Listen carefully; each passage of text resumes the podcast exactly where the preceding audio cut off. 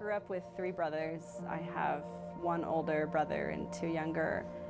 And I remember my brothers were allowed to go out by themselves, whether it was going to the store or going to meet a friend. And I was not allowed to do that. My mom wanted me to, to go with someone else.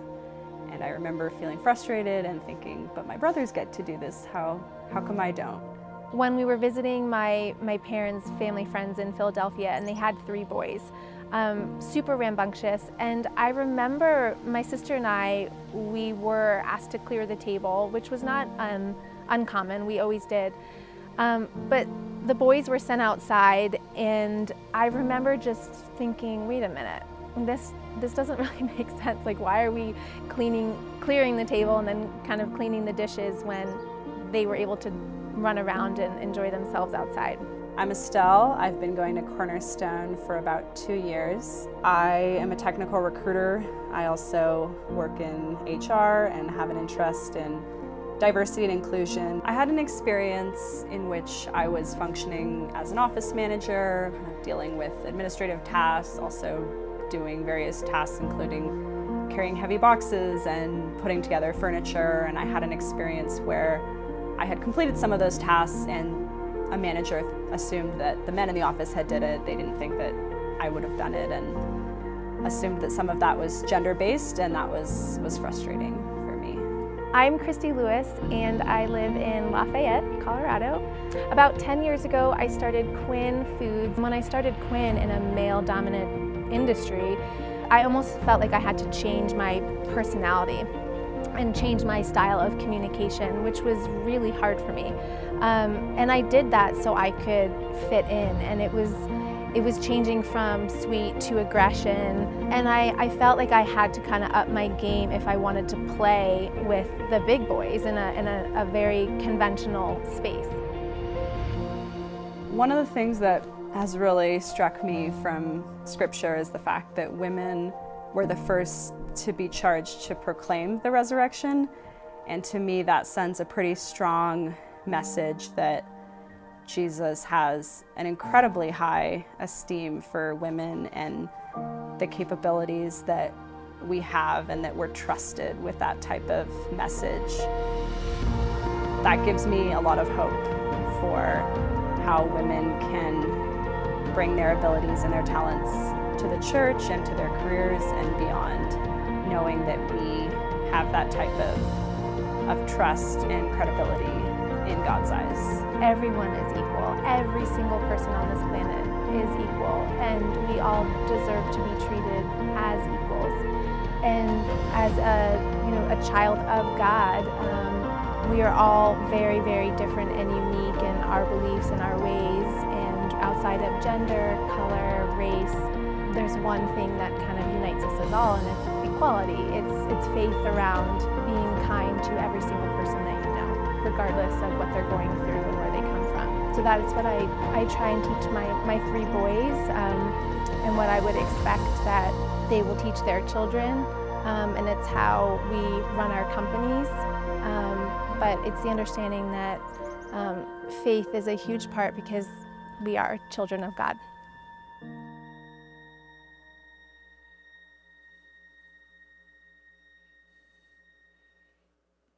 Thank you, Estelle and Kristy, for being vulnerable and for giving us a little window into your experience as women in this world. And, you know, during this series, we, we're shining a light on three current issues politics, gender, and race. And last Monday and Tuesday night, we had Zoom discussions on politics. I'm going to let you know later in this message about an opportunity to be part of some discussions on racial justice and we're going to dive into gender equality after the first of this year. Our focus on these three issues will be a one and done, not, will not be a one and done exploration. We plan on keeping these issues out in front of us a variety of ways now and through next year and even beyond, hopefully. So keep watching for opportunities. Uh, we'll let you know as they come up, okay? Um, 2020, this is like an understatement, right? 2020 has been quite a year, hasn't it? We've been mentioning it almost every week. But with the election just two days away, who knows what else is in store for the days ahead of us? Well, the answer is God knows, eh, which means that we shouldn't be too freaked out by whatever takes place, but rather we should be ready to meet anything that happens head, head on with a posture that's consistent with being a follower of Jesus. One that's full of faith and courage and, and patience and kindness and grace, which is why we started our current Peacemaker series, anticipating that as challenging and divisive as 2020 has already been, it may worsen in the days and months ahead. And we felt that understanding how to be peacemakers is vital for today, so vital that we've added it to the current list of Cornerstone's nine values that define who we are as a faith community. The passage we're using as a foundation for this current series is Matthew 5 9, and it says, Blessed are the peacemakers, for they will be called children of God. And before I move on to talk about today's topic, I want to ask an important question about this passage. And here's my question If we are going to be called a child of God for being peacemakers, who is the one doing the calling? Is it God or is it other people? And I, I, want to suggest that the answer is other people because the spiritual status of a child of God is based solely on faith, not on works. Through faith in what Jesus did for us on the cross to atone for our sins, we become adopted into God's spiritual family. And when that adoption transaction transpires, God now considers us his forever sons and daughters. And whether we are peacemakers or not, nothing can change that forever status because it's not based on works, it's based on faith. But when we live as peacemakers, we're now behaving like we're actually one of God's children. And when we do that, people take notice and they'll say something like, hey, you're one of God's kids, right? And that's probably why Jesus says, Blessed or happy are the peacemakers, for they will be called or they'll be noticed as God's children. And the importance of behaving like we're actually one of God's children is the essence of my message today. Because, as you'll soon discover, behaving like this is how He created, how God created all of humanity to live when He decided to make us in His image. He could have made us like the rest of the animal world, but He put something uniquely inside of us that is called His image, and that makes us different from the rest of creation. I've said this many times in the past. My dog never comes to me and says, What's the meaning of life? He never says, I feel so unsatisfied with my life right now. All he really cares about is when he's going to eat and when he's going to poop. Only humans ask these kinds of existential questions, and we ask them simply because we're made in God's image. And so today, I'm going to talk about what it means to be made in the image of God. Something that Brian and I have taught on many occasions in the past, even as recent as just four months ago in our beginning series, because we believe that the implication of God's image is one of the most important concepts to understand, especially for the times we're living in right now. And yet, as often as we have taught on this subject in the past, I've got to be honest with you, we're a little baffled about how little this teaching has impacted the divisive and mean behaviors that persist in so many who listen to our messages. And so I'm asking, I'm asking that for the next 30 minutes, that everyone listening to this message would please tune in with every part of their being. And I'm also asking that you would have one of two responses to this message. Number one, if you feel that I am wrong about what I'm about to teach, then please contact me or Brian to explain why you feel that way. Or number two, if what I'm about to teach resonates with you, then please do all you can to let it impact your life the way this teaching demands. This teaching is the most important concept to understand about how best to live our lives here on earth, which I am calling human destiny, or and how best to relate to all of humanity, which I'm calling human dignity. In his book on the image of God, author John Kilner says, Many see humanity's creation in God's image as central, at the heart of, in fact, the most important matter in theological anthropology. And I totally agree with him, 200%, uh, because I believe that it's absolutely impossible to understand what it means to be human if we don't first understand what it means to be made in the image of God. And both human dis- destiny, which is how we're supposed to live our lives, and human dignity, which is how we're supposed to treat others, are theological they are God logical functions of being made in God's image, and we're going to look at both of them today. The title of this message is What is the Image of God? Uh, what is the image of humanity? And the short answer to this question is God is the image of humanity because we're all made in His image. And I'm hoping to deliver a message that is both fresh and hopefully interesting one that will hold your attention for the next 30 minutes or so. But please do everything on your part to seriously consider and absorb what I am about to say because this is something we all need to be on the same page about. Our text is Genesis 1:27 and here's what it says. So God created mankind in his own image, in the image of God he created them male and female he created them. The Hebrew words for image of God in the sentence are Betzelem Elohim. It's also known in Latin as Imago Dei. So let's just dive right in and first look at how God's image determines human destiny, all right? Which is about how we are supposed to live our lives. Every human being ever created is made in God's image and as a result has a destiny to live out, whether they are aware of it or not. And this human destiny not only includes where we are ultimately going, but what we're supposed to do and how we're supposed to do it along the journey to where we're ultimately going. Destiny is about life purpose.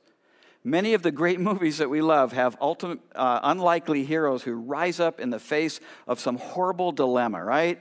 To fulfill their destiny by becoming leaders against those causing the dilemma. In Braveheart, William Wallace fulfills his destiny by leading his fellow Scots in the First Scottish War of Independence. In Mulan, a young woman named Mulan fulfills her destiny by defying gender stereotypes in order to release her people from the evil grip of Chinese leader Bori Khan. In Star Wars, young Luke Skywalker fulfills his destiny by standing up against the dark forces of evil, led sadly by his own father, Darth Vader. I bet he had some father issues. In each of these stories, and there are countless stories just like them, there's an implied sense of destiny for their mission. Destiny is about life purpose, and being made in God's image defines our destiny as we reflect His image in wherever our mission leads us. Again, John Kilner says it so eloquently. Listen to this, it's beautiful. Our reflection of God is the beauty of human destiny. Listen to that again. Our reflection of God is the beauty, is the beauty of human destiny. Just chew on that little nugget for a moment. See where that takes you. To bear God's image means to reflect God's characteristics. It means to live like God would live if he were here on earth. It means to have a life pursuit of growing in our understanding of God's characteristics in such a way that we embrace them as our own characteristics. You know, throughout the ages, famous people have always influenced things like fashion and hairstyles and even behavior. I wish I had a photo to show you, but I was so influenced by the Beatles as a teenager. I imitated their characteristics. I had long hair, I wore a Nehru jacket, I had striped bell bottom linen pants, I wore four inch platform shoes, and multiple strings of really cool beads hanging around my neck. Unfortunately, I also imitated their bad drug habits as well. James Dean inspired countless young men to wear white t shirts um, with a pack of cigs rolled up on one of the sleeves. A British group called the Beastie Boys influenced men to wear a mullet hairstyle. Jennifer Aniston of Friends influenced women to wear the Rachel hairstyle. And a music group called the Bangles influenced millions of people to walk like an Egyptian. Dun, dun, dun, We've all been influenced in one way or another by someone we looked up to and wanted to emulate, whether they were positive or negative role models. And we do this partly because we believe that when we reflect the image of that person, it makes us look super cool. And this is totally normative behavior. And if that image reflect, reflection comes from a positive role model, it's a really good thing. But the, rea- the reality is that no human being is created in anyone's image except God's image. And so when we reflect His image, we're actually living in sync with the way God created us. Listen to this. Let it, let it just soak in. The true essence of what it means to be human is to reflect God's character in such a way that it informs every aspect of how we live our life here on earth. That's also exactly what it means to glorify God. And let me tell you, there is no better way to live a more meaningful and exciting life, not only for us, ourselves, but also for those who intersect with us on our fateful journey. And if you really want to be the coolest dude on the planet, all you have to do is start reflecting God's characteristics. And since God's characteristics are all an inside job, meaning they're internal, not external, it really doesn't matter how you look on the outside. So have fun finding that awesome look that is uniquely you. Go for it. Okay, so first and foremost, foremost, image determines human destiny. It defines what and how we're supposed to do uh, with our lives here on earth, how we're supposed to live them out. Secondly, certainly not any way in the least, image determine, determines human dignity, which is about how we are supposed to treat others.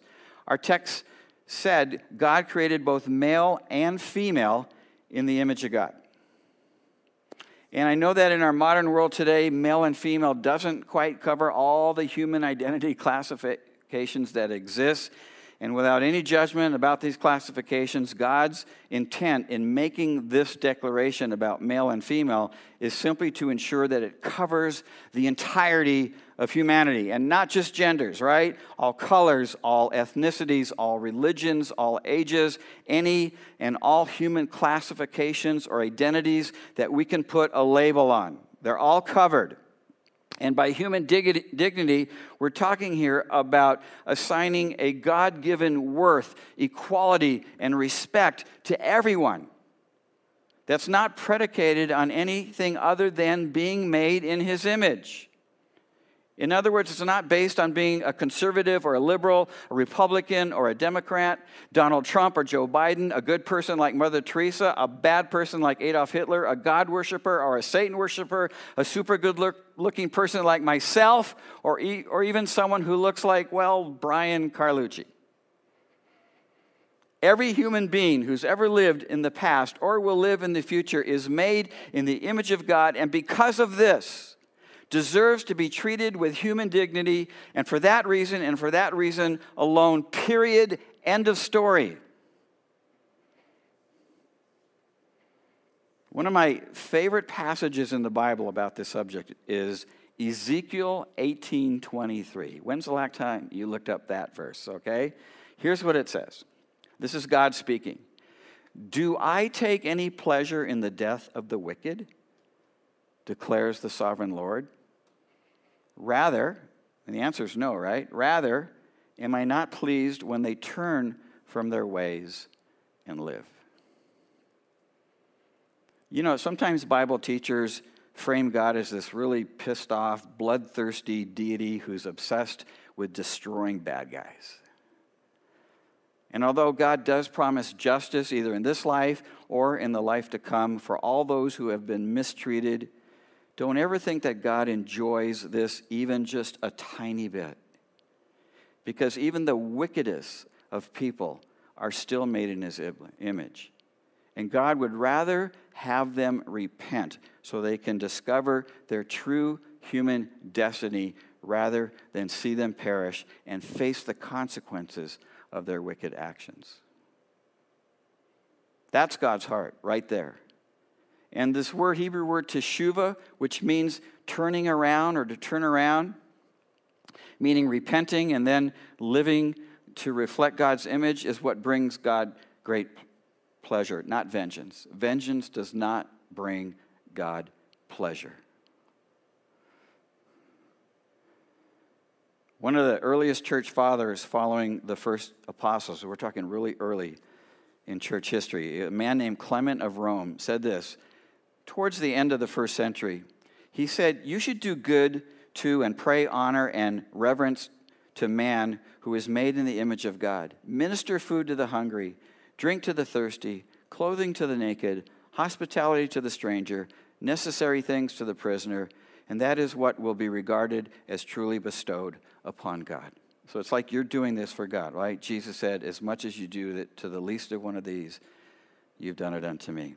This list is taken from that chapter in, in, Matthew 25, where Jesus is teaching on the least of these. And notice how prisoners are included in this exhortation because despite what they've done, whatever they've done to earn a ticket to prison, they're still made in God's image and therefore deserve to be treated with human dignity. Those people, everybody on that list, are the vulnerable, the at risk, the marginalized. And that's why Jesus calls them the least of these, not by God's measurement, but by society's measurement. And we're ex- ex- exhorted to do whatever we can to lift them up, to restore human dignity to their lives, depending on the situation they are in. Food for those who are hungry, drink for those who are thirsty, clothes for those who are naked, hospitality for those who are aliens, companionship for those who are imprisoned. Why? Simply because they are made in God's image. And for that reason alone, they are worthy of this special attention. And this is not meant to be an exhaustive list. It merely meant to underscore how important it is to treat each and every person on this planet with human dignity. But especially, especially those who are vulnerable and at risk and marginalized. You know, almost all the great justice movements of the past were built upon the belief that every human being has intrinsic value simply because they're made in God's image.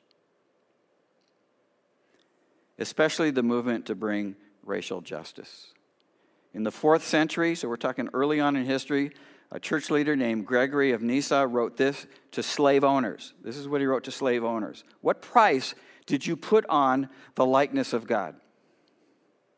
Who is his seller? To God alone belongs this power, or rather, not even to God himself, for this gracious gift. It says, the gracious gifts are irrevocable from Romans 11 29. God does not enslave what is free. It's beautiful. Fast forward to 1860 as the Civil War is getting underway, and journalist Orestes Brownson wrote a piece appealing to slave owners as well that they were stifling what is human in enslaved people and preventing the development in them of that image and likeness of God in which they were created. Martin Luther King used the image of God as the foundational basis for his fight against racial inequality. And uh, although in America we've made some significant progress over the decades, recent events tell us that we have a lot more work to do. A week from this Monday evening, Osei May and myself are going to host a three week uh, discussion on racial justice on Zoom. And you're going to hear a little bit more about that from Natalie right after this message. So I encourage you to, uh, to, to, to, join in, become more informed um, as we take a look at this important issue. The image of God demands human dignity. Not just for people we like, not just for people who are good, it demands human dig- dignity for everyone. This doesn't mean that people who do wrong are not going to be held accountable for their actions. It simply means they should never stop being treated with human dignity. And the reality that everyone is made in God's image should inform how we engage in things like politics and racial equality and gender equality and any other issue that we can think of. It sits foremost, it's primary to everything else. And I encourage you, let's just get practical here. Before you post or share a post on your social media, before you send a text or an email or have a conversation,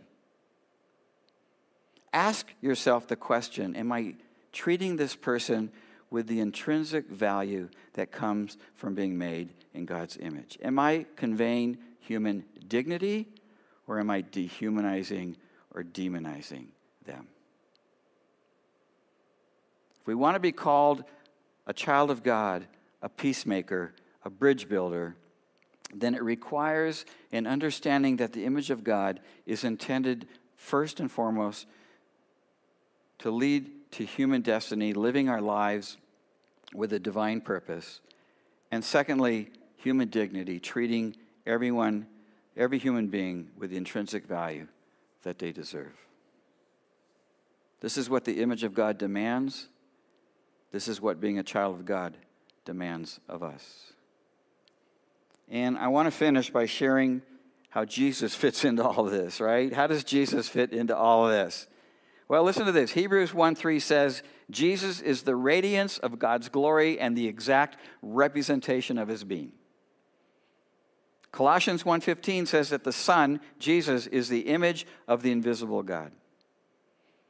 And so if you want to know how the image of God plays out perfectly in a human being here on earth, we only have to look to how Jesus lived his life here on earth. And this could be a series on its own. Maybe we'll do this in the future, but I just want to dial it down. I want to leave you with one passage of scripture from Philippians chapter 2 verse 3 through 8 this passage specifically addresses how we are supposed to live our lives based on how Jesus lived his life. So keep that in mind. And I want to read it using the Lectio Divina format that we use here often at Cornerstone. I'll read it three times. Each time I'll give you something to contemplate as I read the text. And so, wherever you're at, if you're, you're in your living room or you're in your bedroom or you're in your bathroom, wherever you, you like to go and watch our, our sermons, our Sunday morning services, put down your Bibles, put down your cell phones, put down your journals, take a deep breath, and would you commit to allowing the Holy Spirit to reveal something to you through this exercise. Number one, how does this passage reveal how we should live our lives based on how Jesus lived his life? Here's what the passage says Do nothing out of selfish ambition or vain conceit. Rather, in humility, value others above yourself. Not looking to your own interests, but each of you to the interest of others. In your relationships with one another, have the same mindset as Christ Jesus, who, being in very nature God, did not consider equality with God something to be used for his own advantage. Rather, he made himself nothing. By taking the very nature of a servant, being made in human likeness, and being found in appearance as a man, he humbled himself by becoming obedient to death, even death on a cross.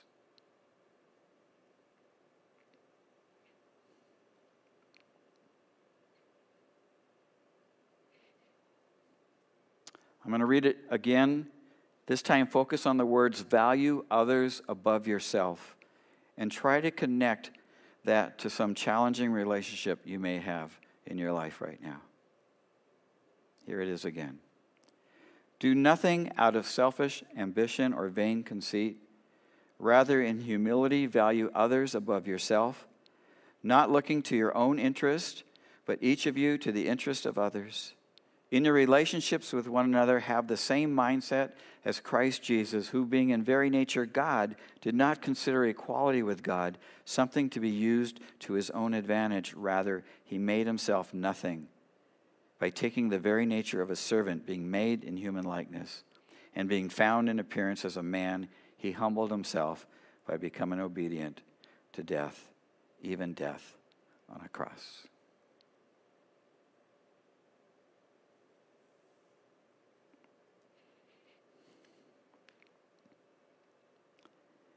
And this last time, ask the Holy Spirit to put to death anything in you that might keep you from living this way. Do nothing out of selfish ambition or vain conceit. Rather, in humility, value others above yourselves, not looking to your own interests, but each of you to the interest of the others. In your relationships with one another, have the same mindset as Christ Jesus, who, being in very nature God, did not consider equality with God something to be used to his own advantage. Rather, he made himself nothing by taking the very nature of a servant, being made in human likeness, and being found in appearance as a man. He humbled himself by becoming obedient to death, even death on a cross.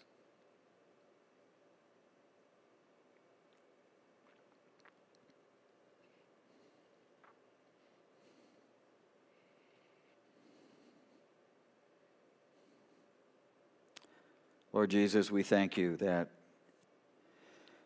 number one, you came to earth to show us how a person in the image of God is to live their life, and you lived it in a radical way. May we learn from you